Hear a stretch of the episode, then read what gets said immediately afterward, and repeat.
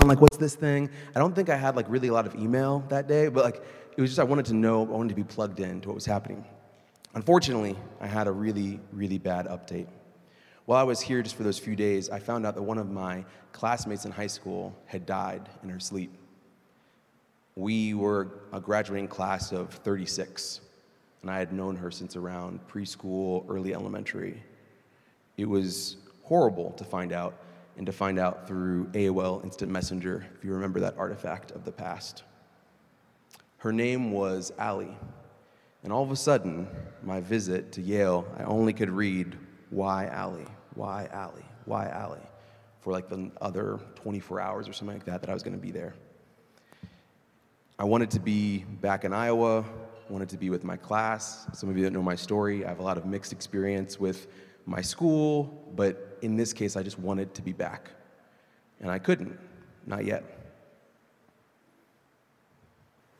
It was weird to think I was like checking out a place when that happened, or that I would even consider coming to a place that now had such a bad memory. I kind of felt like I was in a daze just walking around. And I made my way to a part of campus known as Cross Campus. I remember it was nighttime. I was just in the middle of everything lights, students running around, a lot of laughter. And out of the blue, I had this sense in the middle of Cross Campus at night. And the sense was something like this life will happen here.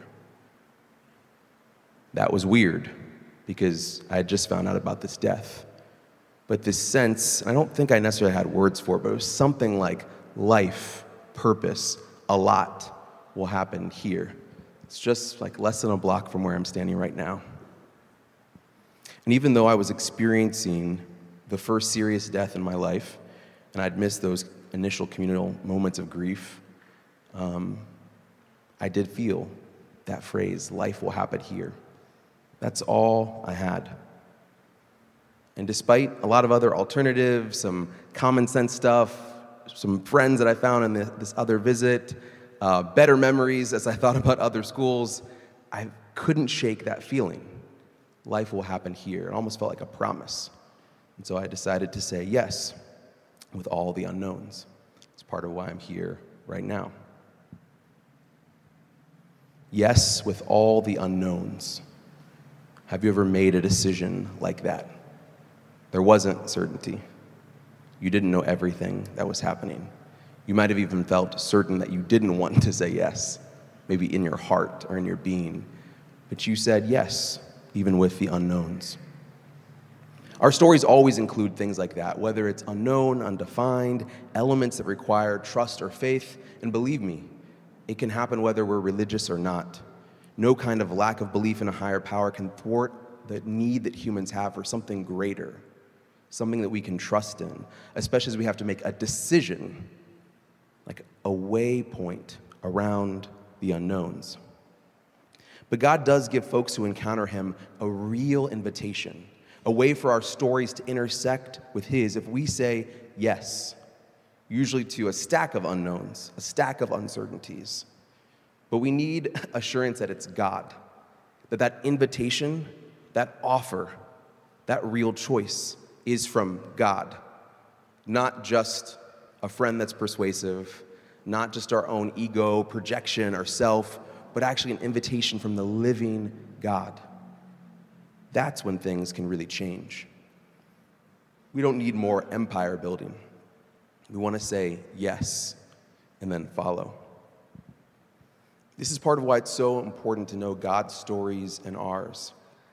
Because we can keep track of God's movement in our lives, the lives of others. We can start to recognize the speech of God God's heart more and more, God's gentle directions for us, for our friends, for our church, as we listen more closely. We know from our series so far that there's power in our stories, that God's love is central to our stories, even from a young age. We know that our stories rhyme with an ancient story, not just a story that's independent of this bigger ancient story. We've covered all that. And today we're going to actually start to look at a few people in Scripture and examine some critical moments of their story. Today we're going to look at the story of Abram, more commonly known as Abraham. And it'll be the first of four stories where we look at someone in Scripture and think about what they invite us into a story of trust, a story of calling, a story of suffering, a story that's more than just ourselves. And today we'll begin with trust. I just want to pray once more Holy Spirit, would you come and give us your faith? Give us your trust. We know that we don't have to depend on ours alone, but we can actually ask you for faith. We can ask you for trust. We can ask you for your way. So we do that today. In Jesus' name. Amen. So today I'm going to ask you three questions. The first is which story are you in? The second is what are your altars? If you don't know what an altar is, it's okay, we'll get there. And the last, what are the sands and stars promises over your life, over our church, and beyond? If you don't know that phrase, that's okay too. We'll get there. One more time. Which story are you in? What are your altars? What are the sands and stars promises over your life, over the life of our church, and beyond? That's what we'll do. If you had to break down our story in just two, three simple phrases, the story of at least Abr- Abram's beginnings, it'd be something like this Go, God will, and blessings. A simple command to go, this beginning of a phrase, God will, and then this word blessing. The Lord calls Abram, in the text that we're about to read, to immediate action. There's not much more than go. There's not like he pumps or punches something into like a GPS. There's no like waiting, you know, when they're like watching Star Wars and like it takes them forever to go into hyperdrive. Like, I don't know why it takes them so slow to go like so fast. Like, there's none of that. Like, there's no slowness here. There's just go. And then immediately, God shares promises that would define their entire relationship. Lines like, God will show, God will make, God will bless, will bless. And immediately, God shares the big why. Sometimes God doesn't do that, but this time, God does. The big vision. You will be blessed and you will bless. Maybe another way of saying is you'll be blessed to be a blessing.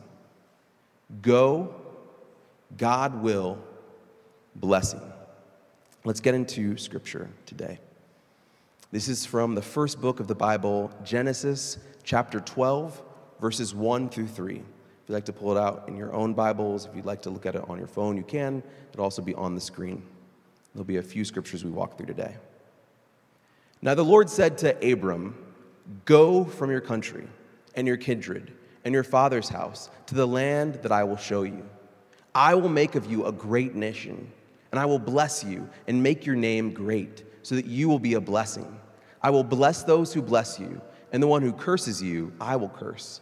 And in you, all the families of the earth shall be blessed. Once again, you might look at this passage and say, I guess like the first 11 chapters are about like God's relationship with Abram, right? No, that's not what the first 11 chapters are about. In fact, Abram's only been mentioned just like a paragraph before.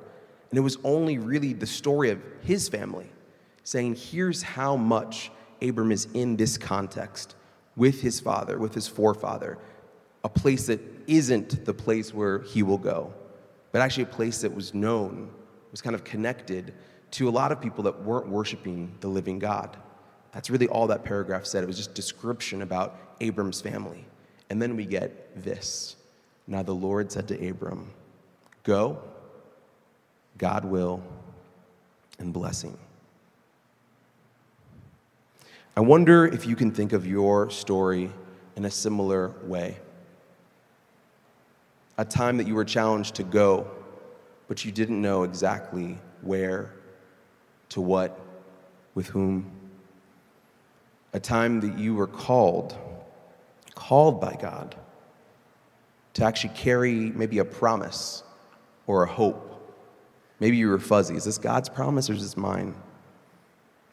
And then a time where you felt like, I'm supposed to maybe help someone or bless someone. Where has God called you or your people to go and get started? To be on a journey where you'll need to continually be shown what to do next. It wasn't go here, it's go and I will show. That's very different. Go, like all of you right now, to a place, right? That's one thing. You might be like, Josh, I want to stay here. I want to have some more worship. I want to get some time in prayer. Also, my kids are downstairs. I can't just leave, right? Pastor Cannon will get mad. But go and I will show is so much different. But where would you take me next? Like, what else would we do? How long would this take? That's part of what God invites us to do here. The other question for us is what has God said He will do through your life? For some of us, we've maybe been in church for a while. We maybe heard stories of Scripture before, and there's maybe some general things. Well, I guess it's, I don't know, like, is it to be a good person? Is it to like help someone? Like, there's something there, right? But some of you know there's been more personal things God's spoken to you. Like you're made to create beauty, you're called to heal. There's something about serving, and you love to serve, even to set the table. Like you know there's something deeper with your life that God has called you to, and even how God will help you do that. And for others, there's even a sense of you're being made like formed into someone who can bless other people. Like you're receiving blessings, but you're also giving them away.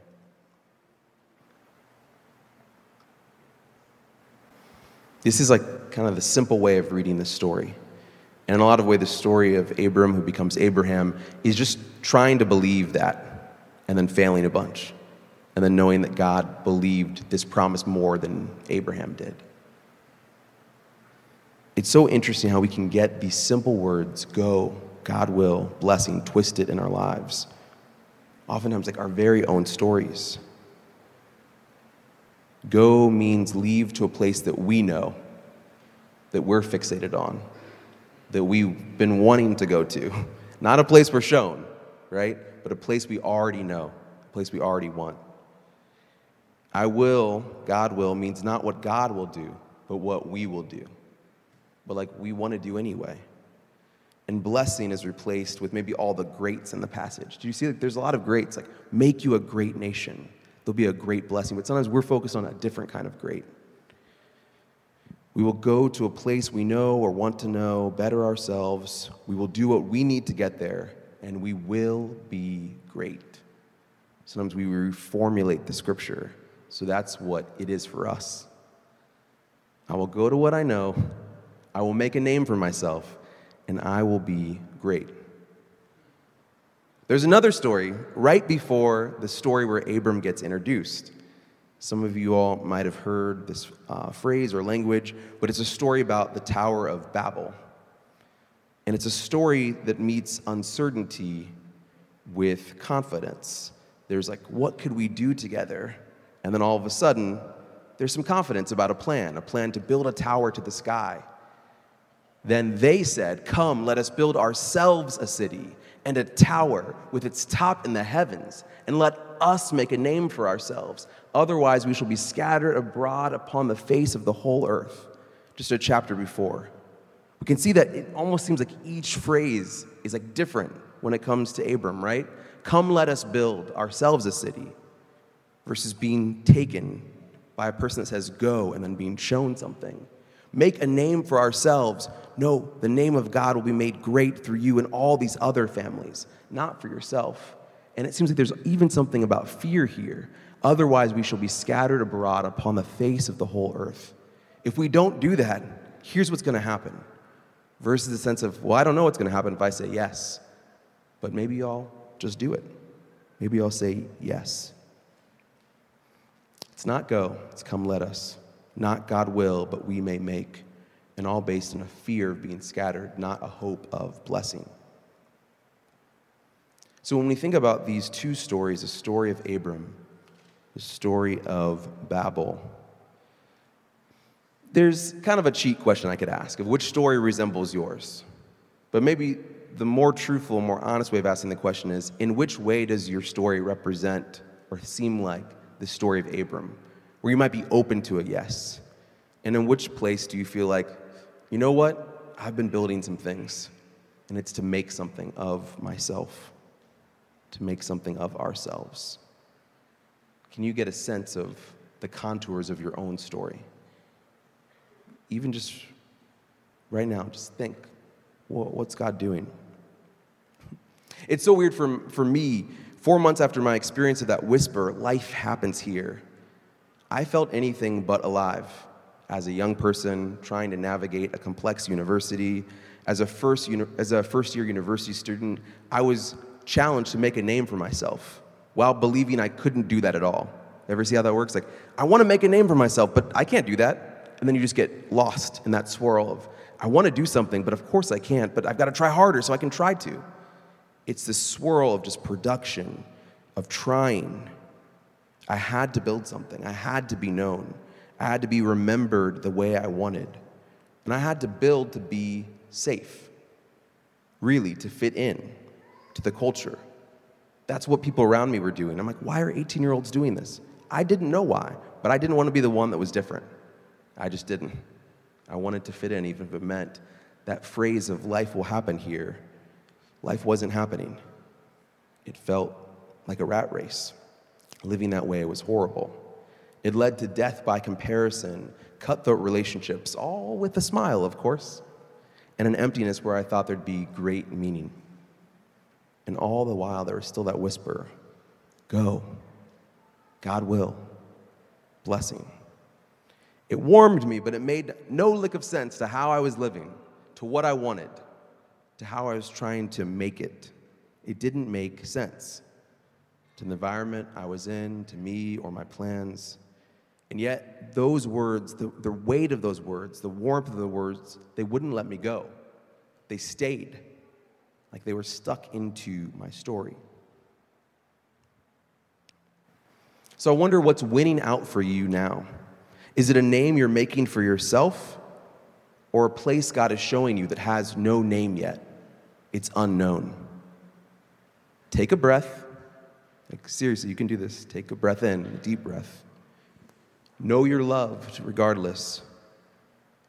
And then try to let that question scan you, like read you, keeping you honest.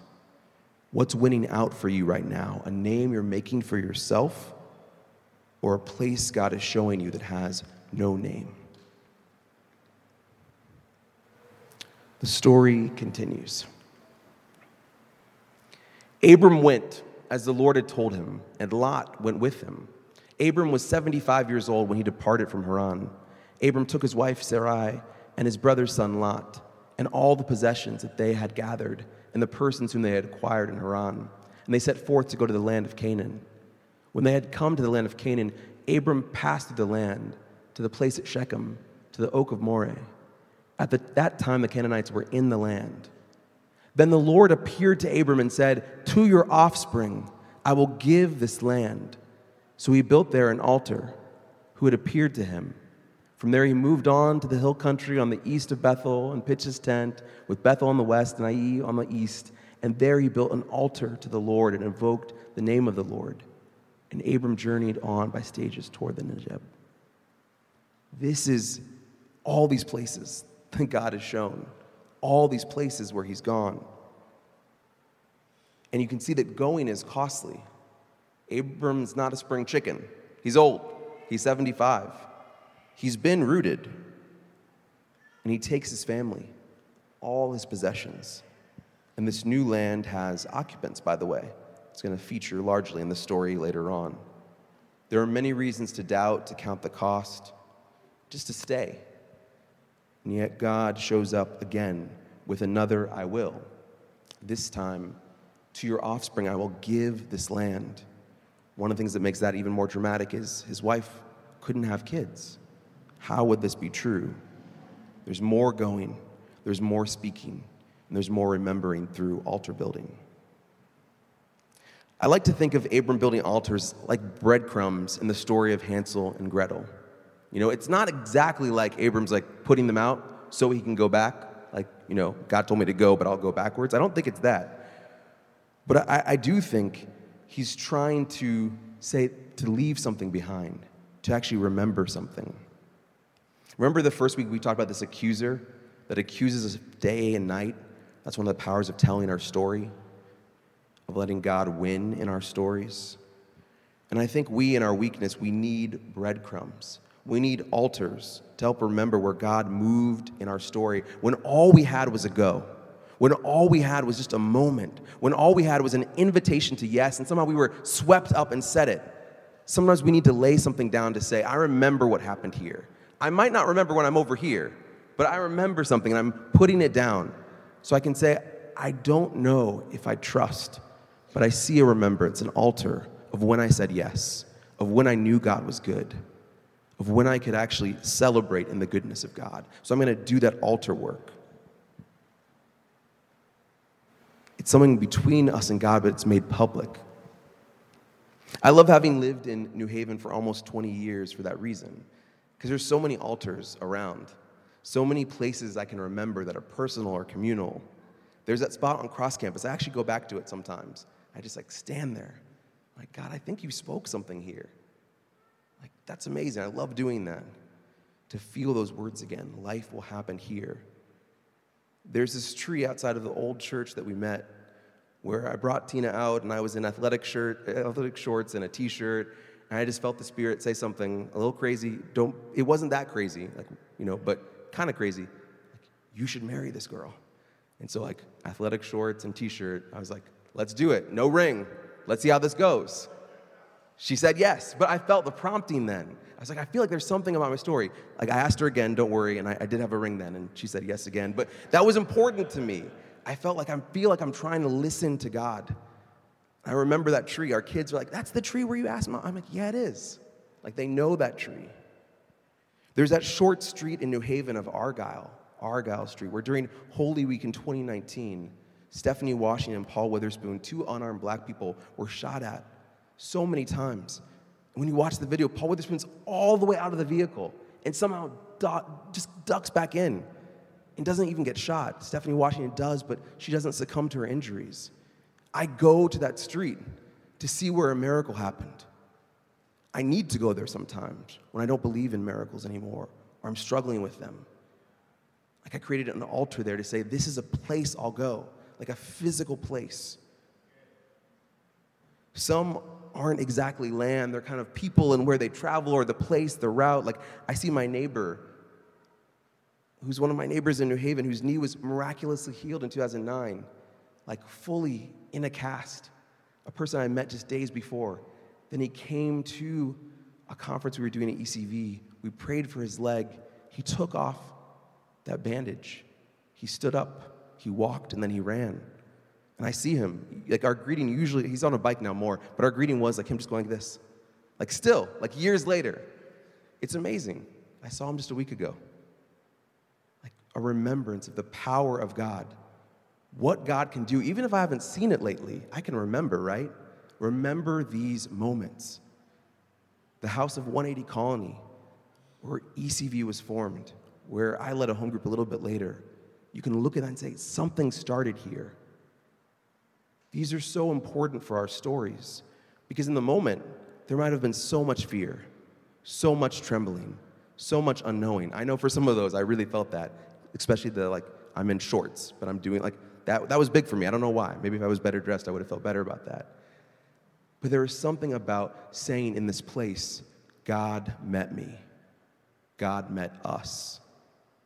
And our yeses, yeah, they're foolish sometimes, but on the other side of things, they don't feel as foolish. Or if they do feel foolish still, we feel good that God showed up with love, with power, with miracles, with faithfulness, being who God is. I have so many more. I go back to these places. I thank God for these people. And remember, it's to celebrate, but also I often go back to these places when I'm troubled, when I'm sad, when I'm frustrated, when I'm angry, when I'm wondering, God, where are you? Because I did say yes. And I'm trying to believe that you will do something. And I'm trying to believe there's a blessing here, but I don't see it at all. Like, no way. And God just sits me down and says, What did I do? And I listen again.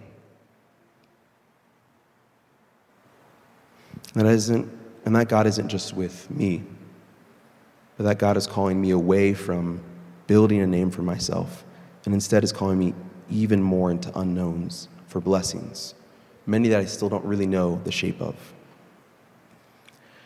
So, as you look into your own story, where are your altars? They might not be in New Haven, they might not be connected to almost anything I said, but you know it's a place where God showed up and put his finger on part of your story.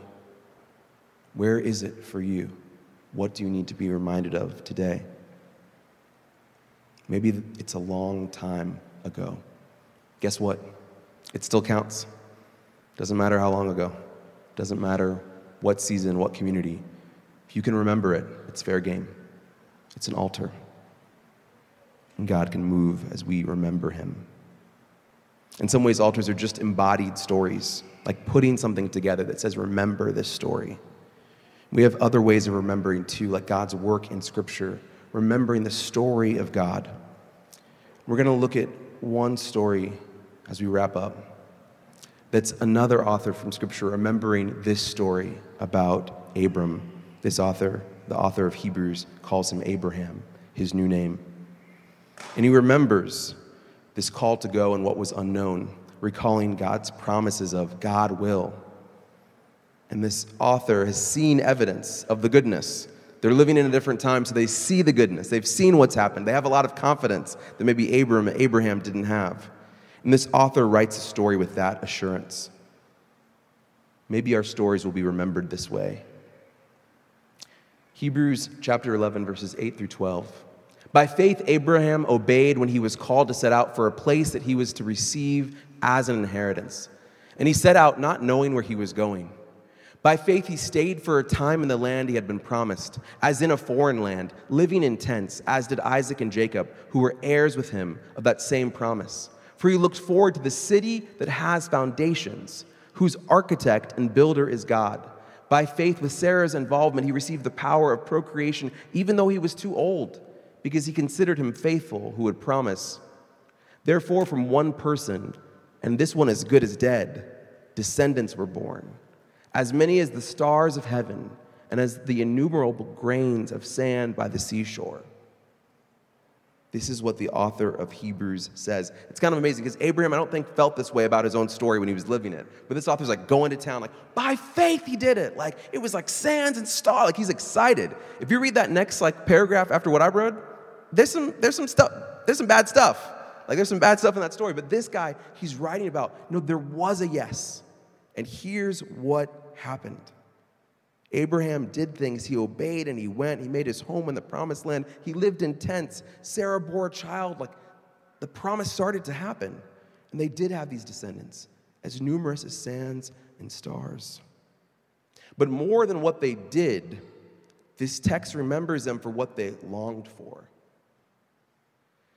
All of these died in faith without having received the promises. But from a distance, they saw and greeted them. They confessed that they were strangers and foreigners on the earth. For people who speak in this way, make it clear that they are seeking a homeland. If they had been thinking of the land that they had left behind, they would have had opportunity to return. But as it is, they desire a better homeland. Some scripture says a better country that is a heavenly one. Therefore, God is not ashamed to be called their God. Indeed, He has prepared a city for them. This is different from Babel, y'all. This is different from cities and buildings and empires of our own making. Sometimes all we hear is the call to go, but God knows so much more. And sometimes, even us desiring those sands and the stars, part of what it does is it puts something in our heart. And that longing, that longing is really what God was doing in the first place and the whole time because that longing can continue, it doesn't end. There's a weirdness about that. Well, shouldn't my life be for this goal and accomplishment to see something? In some ways, maybe that'll happen. But in other ways, when you have a dream in your heart, a longing, it can keep going forward. That longing of a great country, of a great homeland, of this great place prepared for us, a city. That's the story that Abraham and Sarah were in. It's a story that Jesus was in. It's a story of the early church. It's our story. Like he was swept up in a bigger story because he didn't get caught up in just his own empire building that would have only lasted just in his timeline. What does it mean to live by faith until the end? To have a promise so big you could only see it and welcome it from a distance, acknowledging that your time here is short. You could always go back to what you knew. The kicker again is this one. But as it is, they desire a better homeland, a better country that is a heavenly one. Therefore, God is not ashamed to be called their God. Indeed, He has prepared a city for them. In Babel, the city was prepared by themselves and for themselves. With Abram, there was no knowledge of a city. He didn't know that there was even a city. It was just a word go. And the promises that grew and grew and grew until in that story they became a covenant. Like I said before with Abram, there was many mistakes, a lot of sin, getting it wrong along the way. Something that Hebrews kind of conveniently doesn't share. I don't know really what that's about. That's a different sermon for a different day. But one thing we know from the Genesis account is their lives always fell apart when they tried to make something happen. When they tried to make something happen that was already promised to them. They just couldn't see it. They couldn't feel it. They couldn't trust it. They lost track of the simplicity of go, God will, and blessings. Where's that thing in your life that almost feels like you're holding it so tight that you're about to lose it? And where could you have a place, a posture of trust?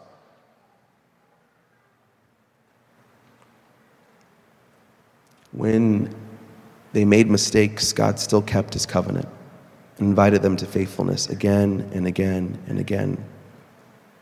God gave them sands and stars dreams, dreams too big for them, dreams too big for only one generation.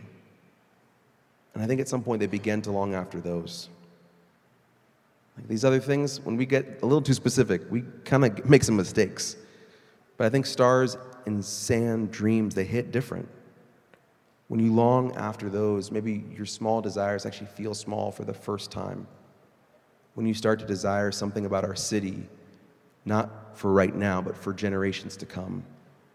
When you start thinking about how the next generation will live. When you start thinking about your family line and what God's already done for some and what God will do. For the first time, just following the go, I will show, and blessing, when you see it from that perspective, it almost seems strategic. Don't think that's like a great frame for us to always think about that, but I mean, how would I do the big dream otherwise? How would I accomplish it? Like the big dreams that might be in our heart. Might as well just listen to God, just to follow. There's some places in my life where it actually makes more sense to do that now. I'm like, I have no idea what I would do. But if I just followed, if I just said yes to God, there's a freedom that I have. That's a gift. So, last question for you What are the sands and stars promises over your life, over our church, and beyond? What is it for you? That dream of something bigger that might be a generational dream something you don't know if you can accomplish in your lifetime, something you remember in your family line that maybe they've been praying for, that they've been hoping for. For some of you, maybe you know, and it's even painful to like acknowledge it's healing for something. It's like hope for, for someone in particular. Maybe it's something that you're hoping to create or to build. I don't know what it is for you, but I believe there's something. For Abraham, it's like to bless, and not just to be blessed in my own family, or to be blessed just with my own nation, but to bless all the nations through that family line. One of the biggest go and I will show invitations for me, um, it happened on one regular Saturday afternoon at Tina's insistence. It's not as big as what we're talking about, it's, it's small, but it was big and it was important for me. Tina invited me just to go to the green, to hand out sandwiches, um, was going to help folks um, who uh, needed food. And honestly, I had a horrible attitude about it. I was like, come on, like I've been trying to like mobilize people to care about this and think about like systemic solutions. Like, why are we doing like service on the green? Like, uh, this doesn't make sense. Like, these are just sandwiches. These people are gonna be hungry tomorrow. Tina's like, you coming? I'm like, okay, I'm there, Tina. Let's go. And when I was there, I, I met someone, and I, it was just this amazing person was just like so present to people around her. She was so like kind and compassionate, and she knew people's names and she, had, she knew their story. It seems like she was in their life before. Some of you know this person. Her name's Jackie Yu. And I met her, and it was just like amazing to see someone that was doing something that just like a few hours ago, I didn't tell her this. Like I was like, no, that you shouldn't do that. But she actually used a meal to create a relationship. Relationship to build family. To build family, to bandage back together communities that had been lost. And I made a mistake. I told her that I was in school to be a pastor. And she said, You're a divinity school student? I said, I, I guess so. She said, You are going to be the pastor of this church. I was like, What church? We're giving out sandwiches. She says, Agape Church. I'm like, I don't know what that is. She goes, It starts this date. I thought church, churches like didn't just start, like, aren't they going? Like, has this church been on? Like, what's going on? She's like, You're the pastor. I was like, I've just met you.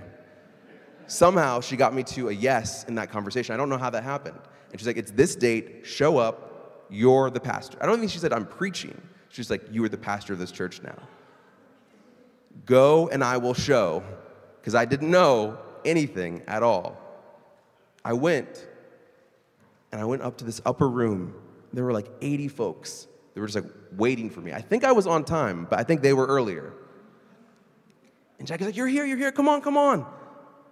We played like, you know, like a MIDI file. Like we played a MIDI file, like for music. It was like, da, da, da, da, da. And like we sang, it was, we sang, like it was, it was what it was. And they're like, okay, now go. And I had to say something, I had to preach. So I tried, and it went okay. And some people were sleeping. It still went okay. But then we prayed. and You could tell people were hungry for food, but they were also hungry for something else for like the presence of God, for care, for community. And out of that, we started something that lasted for 10 or more years. It was great. I didn't know where I was going, but I said yes with some uncertainty, some insecurity, not knowing what it meant to be a pastor. Figured it out a little bit. And I, I wonder how much, especially as Agape has transitioned, ended meeting the way it did, Jackie's husband passed just this last year. There's a question of what's going on with it now. And I wonder how many things in our life are kind of like that sometimes. Like something does happen, but then those dreams end. I think about a lot of the ministries we had like that. And with COVID, just things shut down. We're going to two prisons, we're meeting people almost every week. There was a lot going on, and all of a sudden it was all over. And I remember this prophetic word that we got at a meeting. We were praying about our church and part of like the vision for our church. And the word was a cup of wine that was poured out, like this precious liquid. It was poured out. And it was in service of something bigger. And in this meeting, we are like, I think it's the poor. I think it's folks that there's a lavishing that we can do in a place where oftentimes lavishness isn't for like another group, it's for themselves. It's making a name for itself. But we were like, what if we could get that cup and change where those resources went? I'm still haunted by that word, especially during COVID as I saw things shut down and shut down, as Agape slowed and stopped as even some of our ministries that we're doing now. I love what we're doing with nonviolence and meeting families, but guess when we meet the families? When there's this loss of life. It's under bad circumstances. I've had this conviction like, what stories are we listening to? What stories are we hearing? Are we hearing some of those stories that were meant to be poured out for? That might be a sand and star dream doesn't take one ministry or one connection, but it's something about who we are and where we're going as a body. What are those places for you? Those places where you know God's calling you to go, where God will bless you, where you can be a blessing for others. Sarah and Abraham see it as this greater country. Jesus sees it as the kingdom of God, this greater country that's at hand. here, but not fully here. We can seek that kingdom. The church is meant to go, therefore, and make disciples of all nations, baptizing them in the name of the Father and of the Son and of the Holy Spirit, teaching them to obey everything that Jesus has commanded. We've got this greater country, this longing in our hearts. We've got a kingdom that is here, is at hand. We've got a church that has a calling. What is God stirring up in you? Just those questions again, one more time, and we'll move to invitations. The worship team can come up. Which story are you in? What are your altars? What are the sands and stars promises over your life and over our church? As we get ready to transition to a time of response, just want to invite you a little bit deeper to discern God's invitation to the unknown that depends on promises God has, and your invitation that might depend a little bit too much on your own effort. I invite you to write down specific promises that are over you and your communities. And where relevant, like create an altar, some way to remember. Could be art, could be pictures, could be just telling someone, praying with them. And lastly, ask God to remind you of sands and stars dreaming and take your pulse for that kind of living. Like, do you feel like good about dreams that are that big? Does that make you feel a little insecure?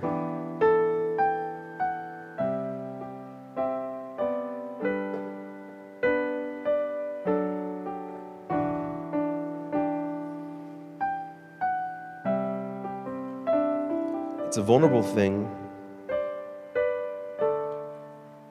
to say yes and there's a lot of uncertainty. It's a vulnerable thing to admit a bigger dream that you might not be able to accomplish in your lifetime, especially when we're in so many environments that are so accomplishment driven. And it's a hard thing to remember times that maybe you wish you could go back to when you're living in a different one right now. So, what I want to do right now, we'll have a time of prayer, a time of worship. But we know that God is a God of love God is a God who helps. And if anyone needs help right now, help to say yes to God, help to remember something that has some pain attached to it, perhaps,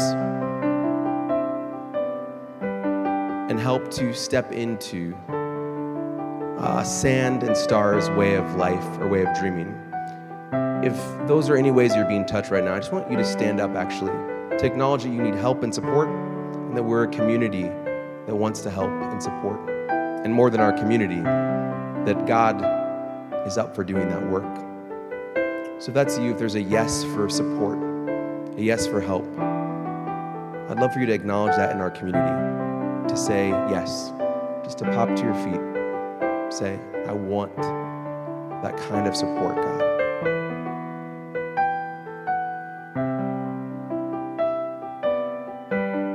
Support for a different way of living, a bigger way of living with sands and stars dreaming, with a yes that could be a yes that's unknown, and a yes to even remember something. Something that might even bring pain because it's a different season than you're in right now. If that's you, and you feel the Spirit's calling you, just pop to your feet and say yes because the Holy Spirit is here.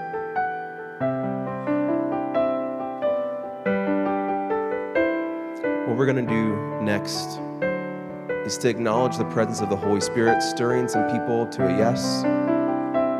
And God's work in all of us as we stand together as a community. Because this is part of, I think, our sand and star dreams here at ECV, that we would be responsive to a present yes. We could support one another. So I, I just pray right now that you would stretch out your hands to someone that's standing, or if you want to just open up your own hands, you can for yourself to respond. And even if you're near these people, feel free. Uh, you can ask, Can I just put a hand on your shoulder? As a way to acknowledge blessing. Holy Spirit, would you come? Holy Spirit, would you come and pour out, pour out your spirit Pour out your spirit, Lord, because we can only say yes through your empowerment. We can only remember because you are good, and you help us remember the ways you were good. God, we know that we can't make something on our own, that it doesn't feel the same when we try. And so we're asking you to empower, and I specifically pray for this the sand and start dreaming. And I think there's a number of you, whether you're sitting or standing, there's bigger dreams God wants to give you, but it means that God's calling you to something bigger yourself. I just want to pray for an empowerment of grace and faith that you would believe that, that you would trust that. It's not that you have to do more, but you have to let God just be who God is, as big as God is. Just encourage you if you're standing to stay standing, just to continue receiving, whether it's from someone else or from God. Going to invite up John, who has some more words for us that are going to engage more of us in the room. And also, if you're a prayer minister, you can go ahead and make your way to the side of the room so you can just let people know that you're available to pray with them right now.